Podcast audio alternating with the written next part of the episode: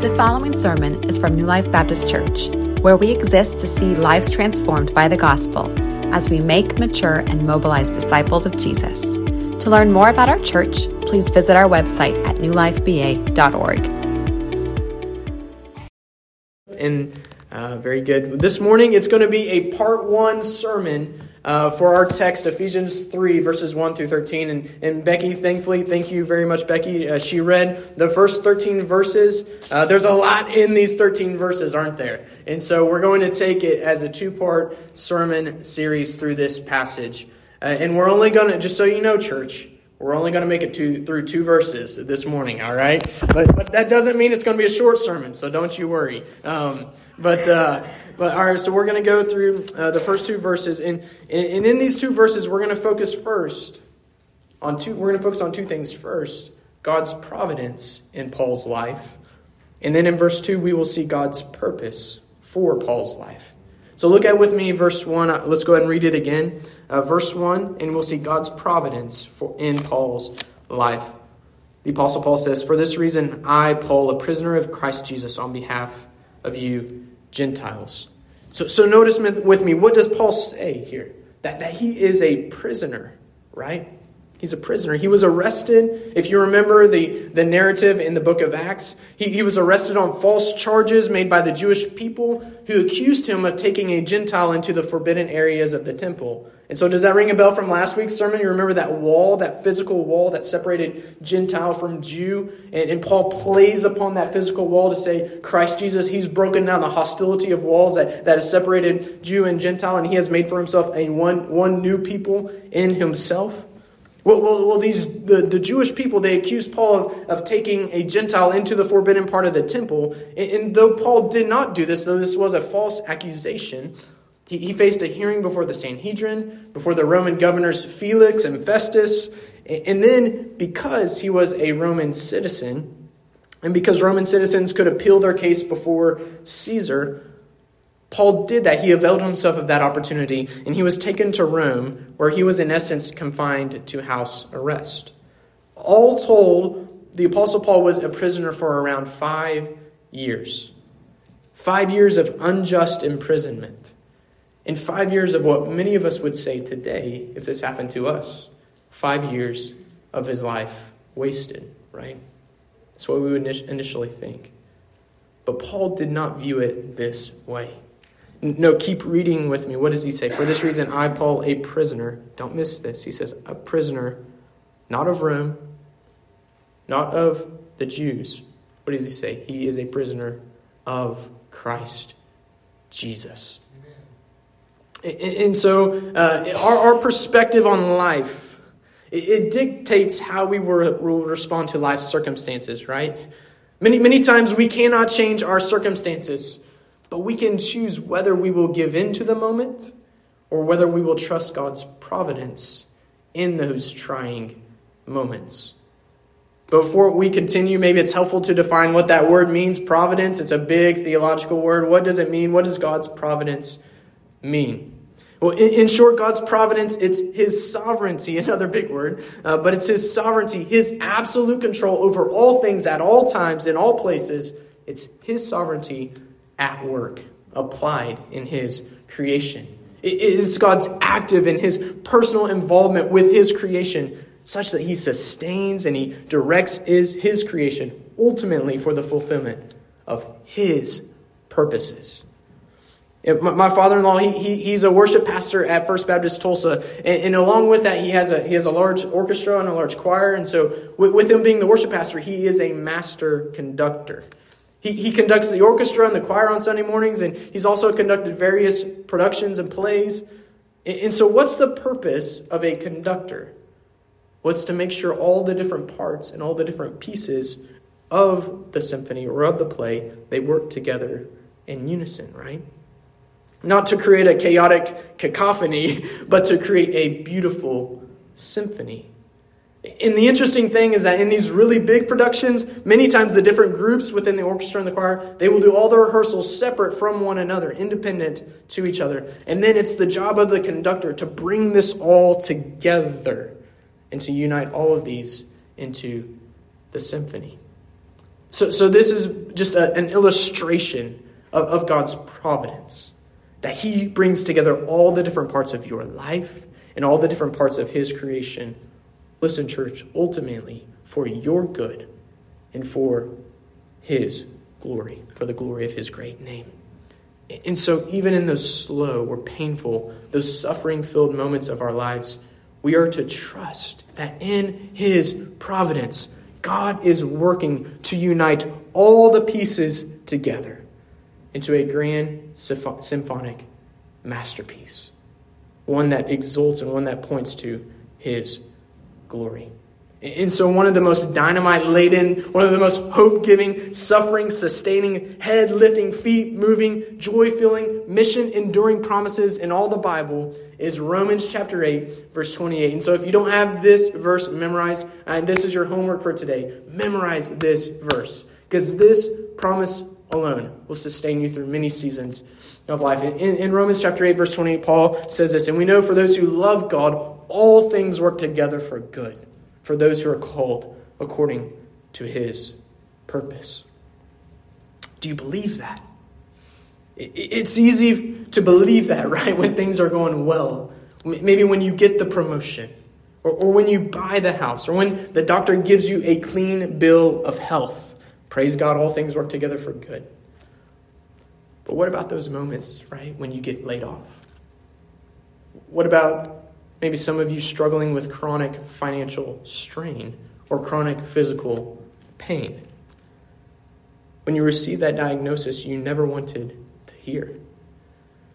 Maybe, maybe to apply it differently. Maybe uh, when you don't see any ministry success from your efforts for months or years on end, we, we go out and we share and we don't see any initial fruit.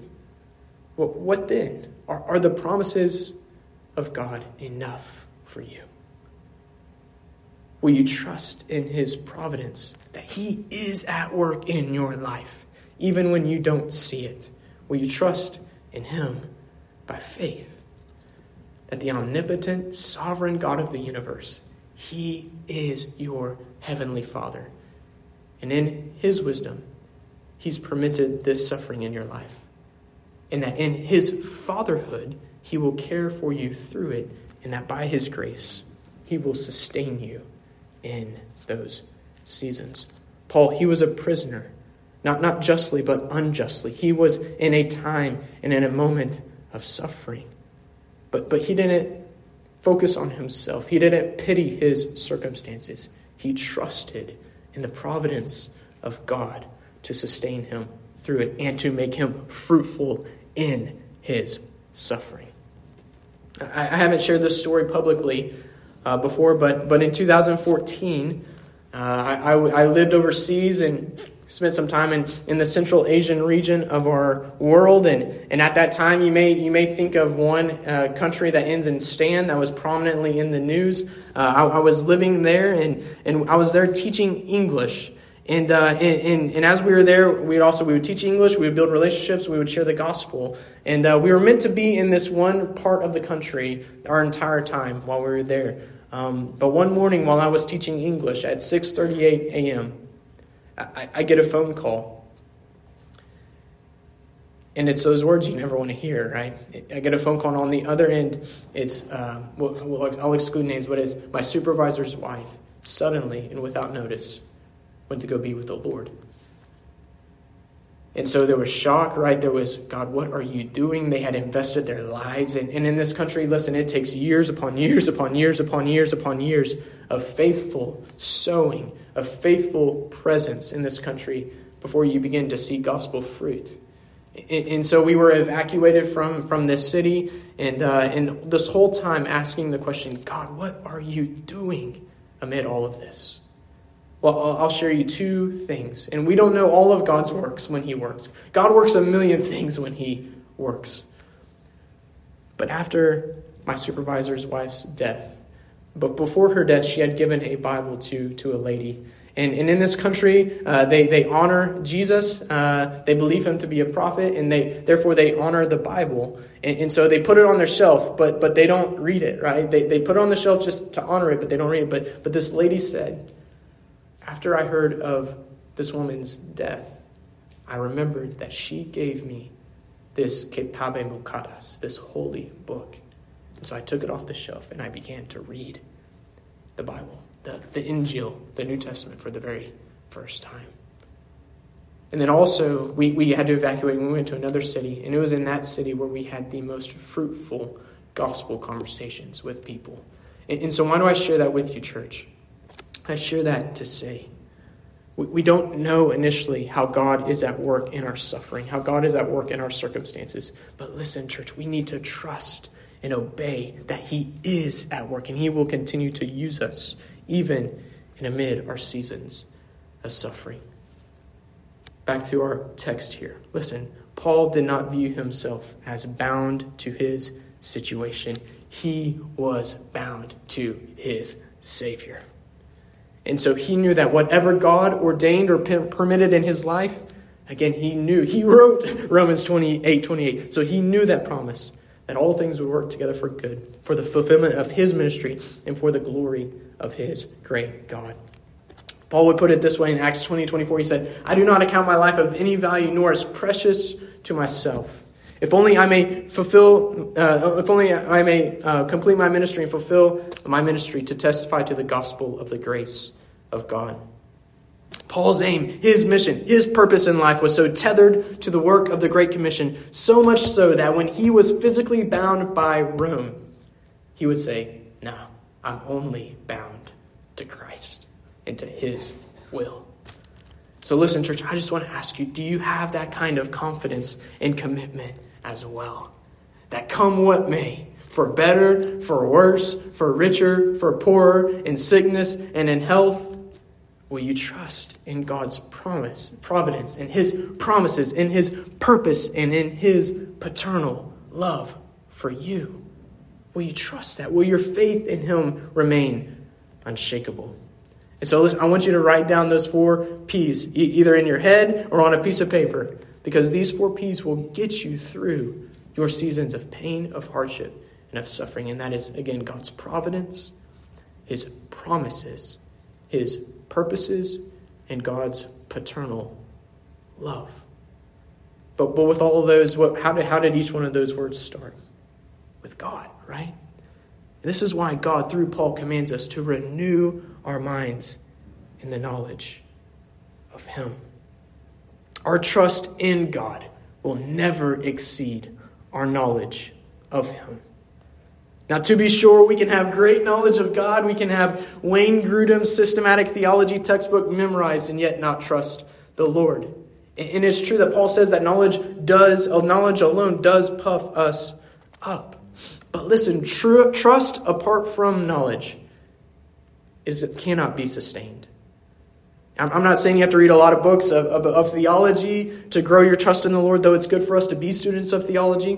But what I'm asking you is this, going back to one of our previous sermons. Do you know your God? Do you know your God through the study of His Word? in such a way that when the storms of life come, and they will come, that your response will be unshakable trust in His providence, in His promises, in His purposes, and in His paternal love for you. Do you know your God? Which perspective do you view your circumstances from? From a worldly human perspective, from your limited perspective, or do you view it from a divine perspective? There's a song going around. Uh, it's a bit viral right now, and it's of a little child. Uh, he made up this song, and, and so Emily and the kiddos they turned me on to this song. They they taught me taught it to me. It goes something like this. It's really cute. You can just you can Google it. Um, but it's this little boy who sings this. Thank you for sunshine. Thank you for rain. Thank you for joy. Thank you for pain. It's a beautiful day, and it's a beautiful day. He's thanking, thanking the Lord. And so while we're listening to this, Ruby, she asked me this question. She said, Daddy, why in the world is this boy thanking God for pain? Like, That's a good question, sweetie. Why is this boy thanking God? Why should we thank God for the pain in our life? What's often right? Through our pain, through our suffering. It's often when God draws most closely to us, right? And God uses our suffering to refine us and to conform us more into the image of his son. C.S. Lewis, he, he once said, God whispers to us in our pleasures, he speaks to us in our consciences, but he shouts in our pains. It is his megaphone to rouse a deaf world.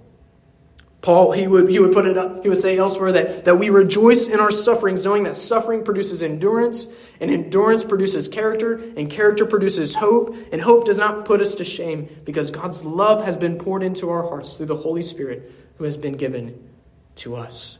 So listen, church, we can only thank God for the pain in our life if we trust, if we trust in Him, in His providence, in His promises, in his purposes, and in his paternal love for us. So back to our text. Why was Paul a prisoner of Christ Jesus? What does he say? He says this on behalf of you, Gentiles. And so, do you see, even in that phrase there, the radical grace of God? How God has taken this formerly Gentile despising Jewish man, right? If you remember, if you read Philippians chapter 3, what, what does Paul recount? He says, At the end of the day, I'm a Hebrew of Hebrews. I'm the, the, I am the, the model Jewish man you'll, you'll meet. I was schooled and trained by Gamaliel, the, the highest of scholars, of Jewish scholars. Every part of my life was trending toward me. Outwardly, I was righteous like no one else would believe. He was a Jewish man of Jewish men. And yet, how did this formerly Gentile despising Jewish man, how did he become a missionary to the Gentiles? The radical grace of God. God's grace changed Paul's heart toward the Gentile people, and God's calling on Paul made him a servant to these Gentile people.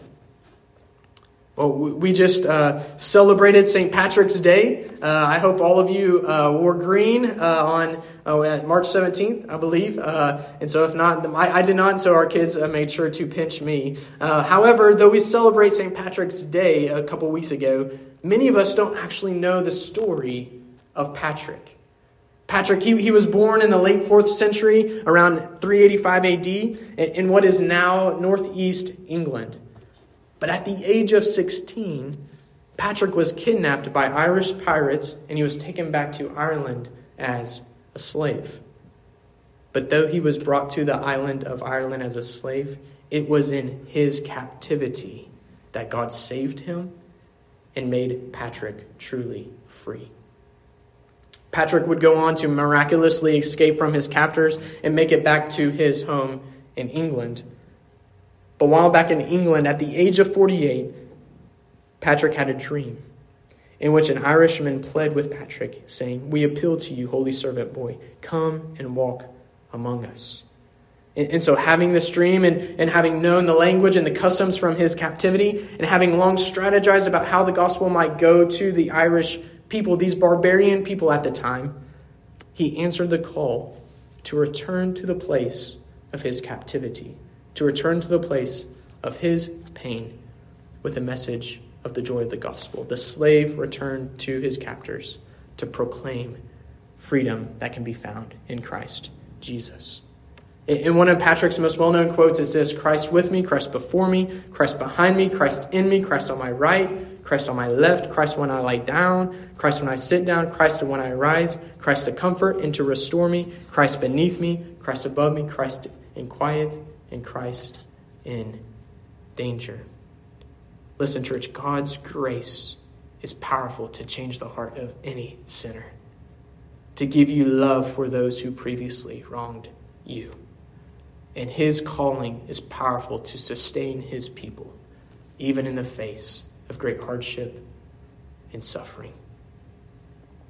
And you might think, why, why did God permit? Why did God permit Paul to be a prisoner for these five long years. If Paul was this apostle to the Gentiles, wouldn't you think, in our right, in our wisdom, we would think it best, right? Unhindered access and unhindered travel to all the remote Gentile places. So why would God permit Paul to be imprisoned for five years? Well, Paul says in Philippians chapter 1, He says this I want you to know, brothers, that what has happened to me has really served. Listen to this. God, Paul's imprisonment had actually served to advance the gospel so that it has become known throughout the whole imperial guard. These were the bodyguards and the think think uh, Secret Service and CIA of Rome, the imperial guard. It has become known throughout the whole imperial guard and to all the rest that my imprisonment is for Christ. Paul's imprisonment, it didn't hinder his mission. It further propelled him in his mission of proclaiming the gospel. And in Acts 28, it says that Paul was in house arrest in Rome for two years. And when he was in this house arrest, he welcomed all who came to him, proclaiming the kingdom of God and teaching about the Lord Jesus Christ with all boldness and without hindrance. Paul, he was shackled by Rome but he was unhindered in his ministry to proclaim the gospel to all people. His unjust imprisonment, his suffering, it didn't hinder his ministry, it propelled his ministry. So listen, God doesn't purpose to use us only in our seasons of prosperity. He also purposes to use us in our seasons of pain. So I ask again, which perspective will you view your circumstances from? From a worldly, human perspective? Will you give in to your present circumstances or will you trust? I'm going to repeat. Repetition breeds remembrance. And so, listen, church, I'm intentionally repeating myself. Will you trust in His providence, in His promises, in His purposes, and in His paternal love for you, come what may in life? We've seen God's providence in Paul's life, but secondly, we see this morning God's purpose for Paul's life. Read with me verse 2, where Paul says this assuming that you have heard of the stewardship of God's grace that was given to me for you. And so here, Paul is addressing the new believers in Ephesus who had not previously known him personally while Paul ministered there. And in this verse, he's reiterating his authority as an apostle of Jesus Christ. And, and so we're going to study this more in depth next week, but, but Paul reminds the Ephesians that he was set apart and called by God to be an apostle and a minister of this gospel according to the gift of God's grace, which was given to him by the working of God's power. Paul, he did have a unique apostolic calling uh, on his life to reveal and to make known the gospel of grace to the Gentiles and to us today through God's word, through the writing of God's word. But notice, notice how Paul describes his ministry, his apostleship. What does he say in our passage? That he was what? He was a steward of God's grace. And so, for the remainder of our time, I want us to focus on that phrase here the stewardship of God's grace.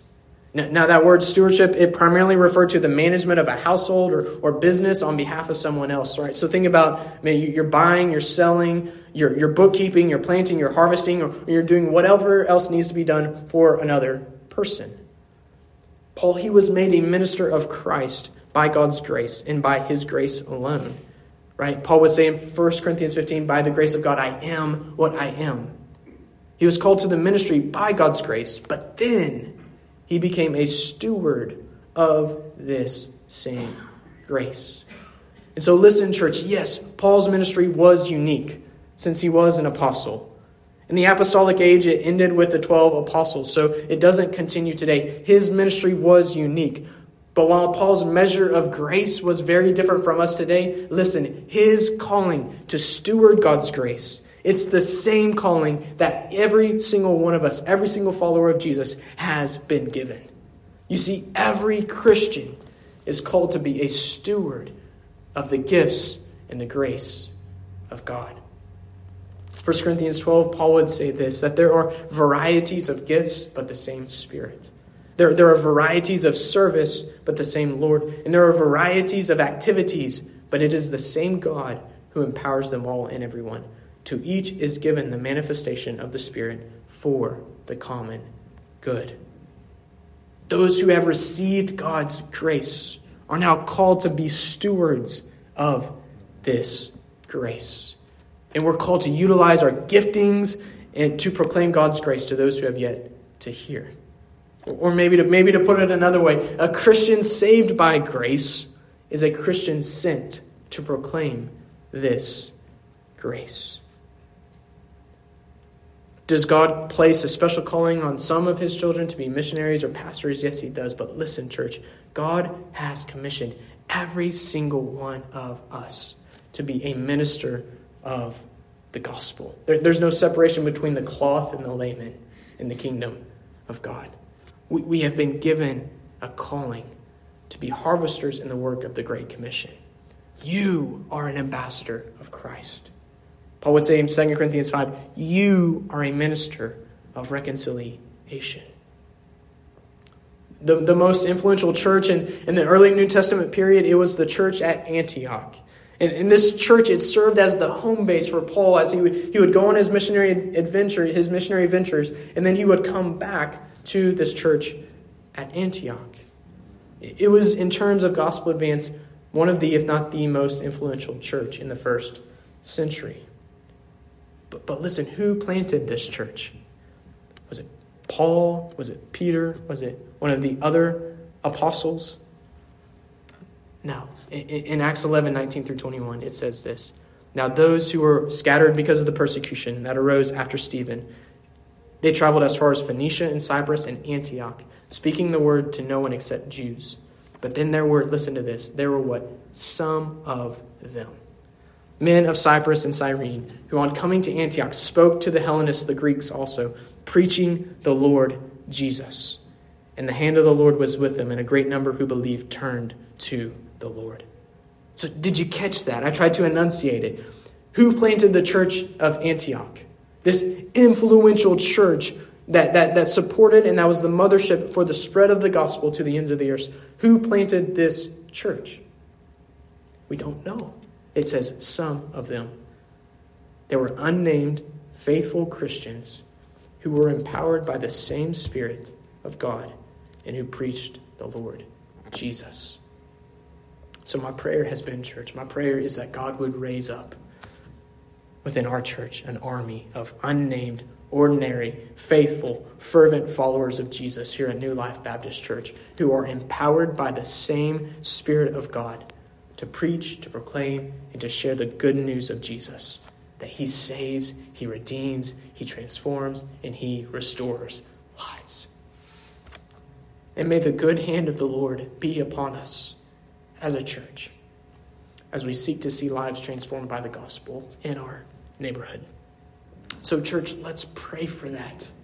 Like, let's seriously pray for that. Let's fast for that. Let's believe that God still desires to powerfully use our church to see a great number in our neighborhood believe and turn to the Lord. So I just want to ask you personally do you believe that's possible? Do you desire this? If so, I want to encourage you to devote yourself to the task of the Great Commission. Yes, the Apostle Paul was uniquely gifted, and yes, he was graced by God to make known the mystery of the gospel to the Gentile people and to us today. But listen, church, the same Spirit who empowered Paul's ministry is the very same Spirit who dwells within you right now, if you are a Christian. And he seeks to empower you in the ministry he has given you. If you're a Christian, you have received God's grace. You have been uniquely gifted by the Holy Spirit. You have gifts and measures of grace in unique ways that I don't, and vice versa. We we are all parts of this one body, but we have different functions and giftings. And so I want to ask you personally, how are you stewarding the grace and the gift of God in your life? In his commentary, John MacArthur, he says this. He said, Every believer is a steward of the calling, spiritual gifts, opportunities, skills, knowledge, and every other blessing he has from the Lord. Everything we have belongs to the Lord, and we are therefore entrusted as stewards to manage our lives and everything we possess on behalf of the one to whom they belong. So, again, I want to be extremely practical here by asking you this question How will you invest your life? What, what kind of steward of this grace that you have been given, what kind of steward will you be? Jesus says that every follower of his, right, you will bear fruit. If you've been reading through our two year Bible study, you're waiting for the plug, here it is. And if you're reading through our two year Bible study together as a church, or Bible plan as a church, we just read through John chapter 15 this past week. And what did Jesus say in John 15?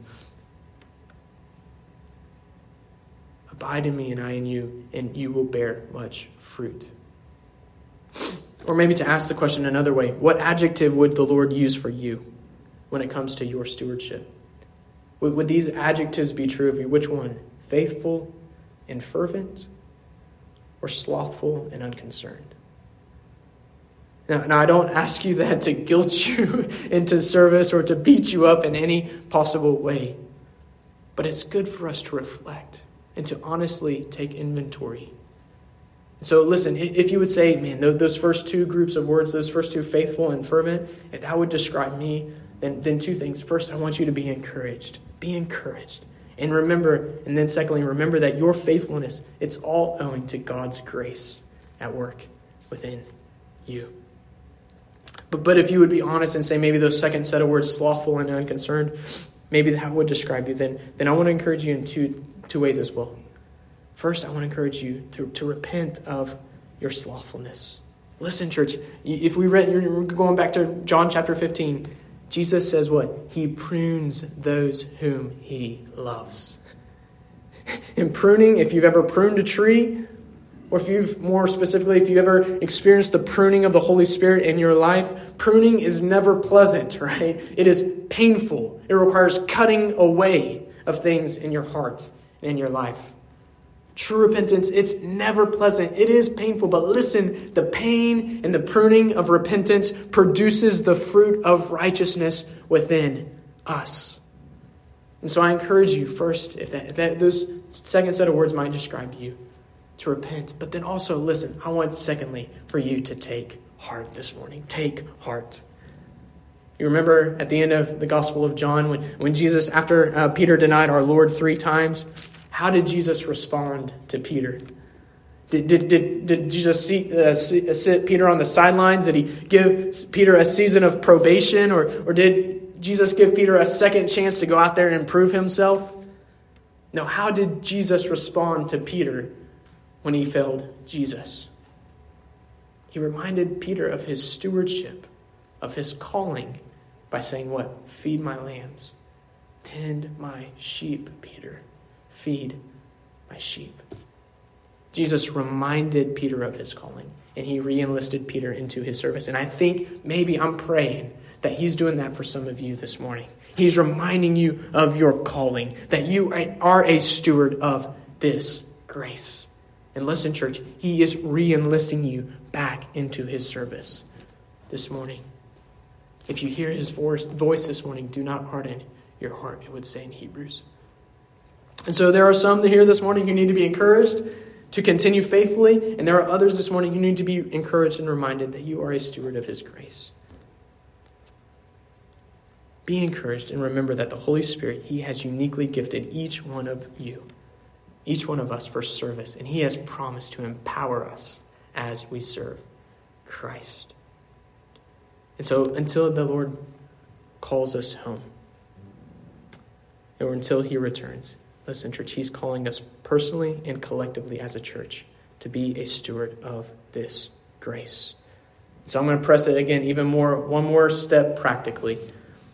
If you're physically able, one opportunity to be a steward of this grace, if you're physically able, and if you're not providentially hindered, I want to encourage you to join us this Wednesday, this Wednesday and next Wednesday as we go door to door. Now, there's going to be a group of us, right, who's going to stay back and pray there's going to be, and so if you maybe you're not, not physically able to walk that distance, go door to door, I encourage you to come and to join your brothers and sisters and pray. Pray for us. And then there's going to be a second group who goes out and goes door to door to meet our neighbors and to share the good news that Jesus saves. And so that's one opportunity that, that we have upcoming to be a steward of this grace. Join us this Wednesday and next Wednesday. And then another opportunity, church, to be a steward of this grace is to serve in our soon to be restarted children's ministry. You have the opportunity to invest in the lives of children, to lay the spiritual foundation for the rest of their lives by teaching them the Bible, sharing with them the good news of Jesus, and showing them how to faithfully walk in obedience to Christ. As we read in our call to worship, Psalm 145 4 says this One generation shall commend your works to another and shall declare your mighty acts. And so, what an amazing opportunity we have, church, to steward God's grace, to be a steward of His grace by declaring the mighty works of God to the next generation. So I want to encourage each and every one of you to consider prayerfully, to prayerfully consider serving in our children's ministry or in one of the other ministries that we're going to soon be starting as a church. I know some of you have signed up, and I just want to encourage many more to sign up in this good effort. In conclusion, we have seen this morning that through the life of Paul, how we are to first trust in God's providence in every season of life we are faced with, and how we are called to be stewards of His grace. So may God then give us great grace as a church, that come what may in this lifetime, that we will trust again in what? His providence, His promises, His purposes, and His paternal love. And that we will remain faithful to steward His grace by serving Christ and telling our neighborhood and the nations how the grace of God can change lives. God's grace has changed your life, and it can do the same for others as well. And maybe you're here this morning, and if you're honest, you would say that, that maybe you haven't had a saving experience of God's grace. Maybe, maybe you've grown up in church, maybe you've done the religious thing, but you don't know Christ personally. Maybe when I asked you, Do you know your God? Your answer was, I don't. Well, this morning, Jesus, He invites you to come to Himself, to receive the forgiveness that He freely, freely offers to you by faith in the gospel. The gospel is the good news that even though we have sinned and deserve God's punishment, Jesus came to this earth by dying on, and He died on the cross and rose from the dead so that we could be forgiven and have eternal life. This is the good news that can change everything about your life if you would trust in Christ this morning by faith. Let's pray.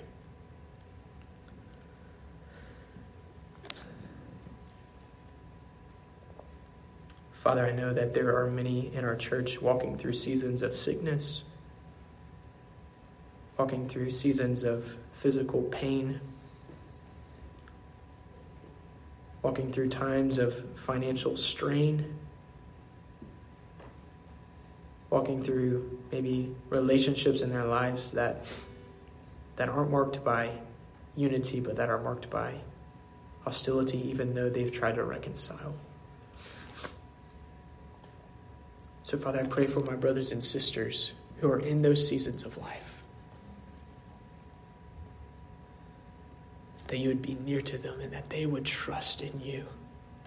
That you care for them not only as a God to his creation, but as a father to his children.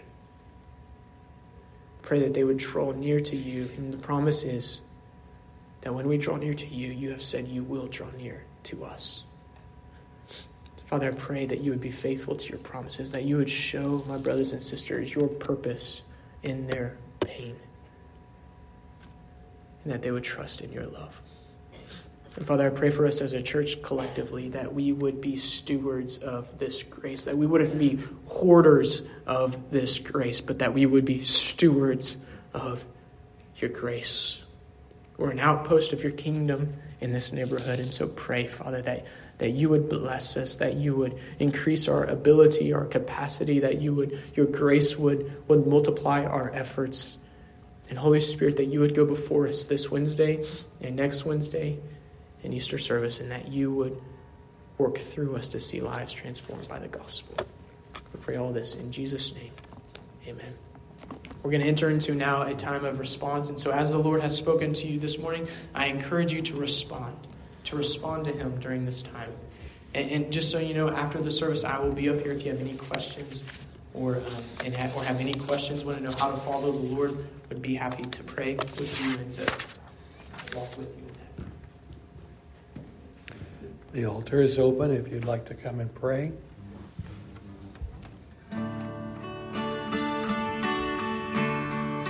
Lord, prepare to be a sanctuary, pure and holy, tried and true,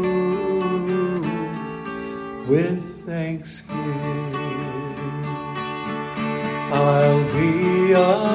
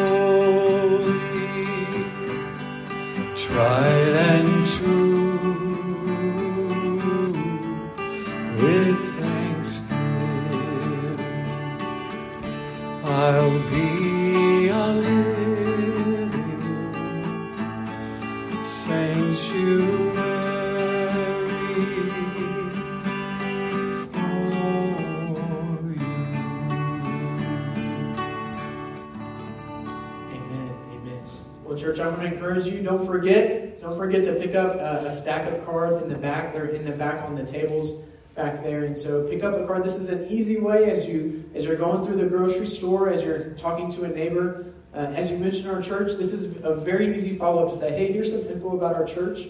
Uh, and we, we on the back we have some info, and you can just invite them to join us uh, on a Sunday morning. Uh, with that, and again, church, I just want you to know my, my, my goal and my aim, right, are, are in all of this. It's not to grow our church, not to build our numbers. We want to be used by God to advance His kingdom in our neighborhood and among the nations. So, with that, our benediction comes from then the Great Commission, Matthew 28 18 through 20, where Jesus said, All authority in heaven and on earth has been given to me. And so, church, in light of that truth, we are to go, therefore, and to make disciples of all nations, knowing that as we do this, as we do this, Jesus is with us always, wherever we go to the very end. Amen, church. Go in peace. You are sent. Amen.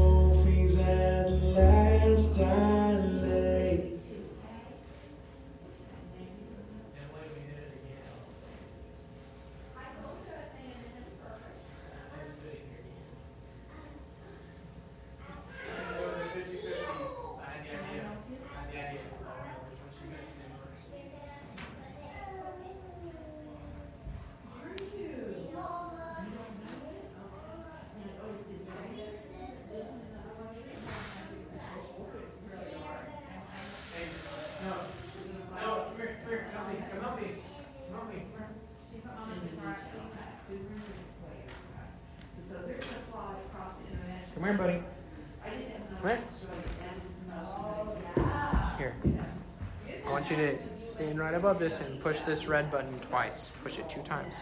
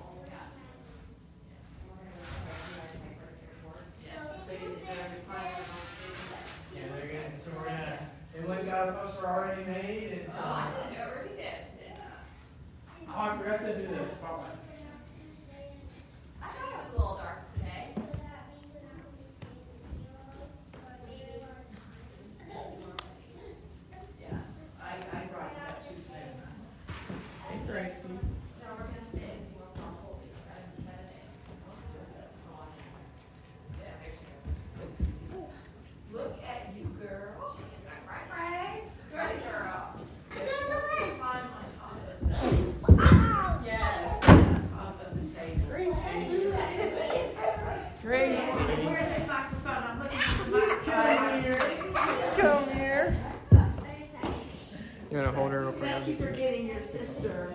Okay. Okay, you want get this on? Oh, is, she got it on for you. Okay, And I'll, I'll even get yarn for me at home. okay. Miss Debbie? Uh, I'll bring it back.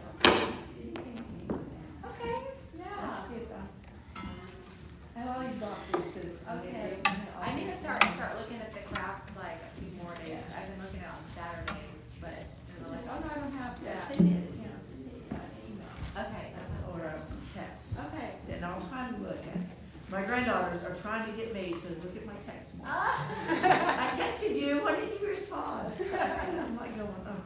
And the one that works in a restaurant, well, she wasn't feeling good, so we planned on going to the coffee house on Cherry Street, everything's Oh. gluten free. yes. And so I said, so then she decided to go to work, Everything's gluten free?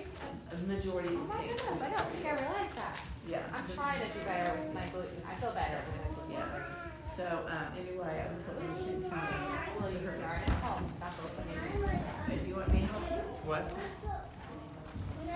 Bubba, will you use yarn at home? I'll make it my time And we help had my teeth back chew I out. figured it For you. was somewhere. I should have Oh, did you see the rugs that we got for the children's school stream? I hate something about There, there are a few back there. It's okay. Let me help you because she's getting your sister, okay? Then- And remember, it's just gonna happen again, okay? Uh-huh. Because it, it's hard to tie with paper. Yeah. Yeah, well, can you, hey Noah, can you tell Miss Debbie thank Where's you? my phone, Mama? Noah, can you tell us anything? Oh, did you not have it? Well, you're welcome. Okay. Alright, I think I almost had her. Graceland! Look at that. Yeah. Big girl. Ah. You know, I read that part, okay. Well, thank you, okay? Y'all have a great week. Bye, Debbie. you, sir. And we need, we need to find a time to have you and Donna over. I have it. It's, we just, love to. yes, I do. I really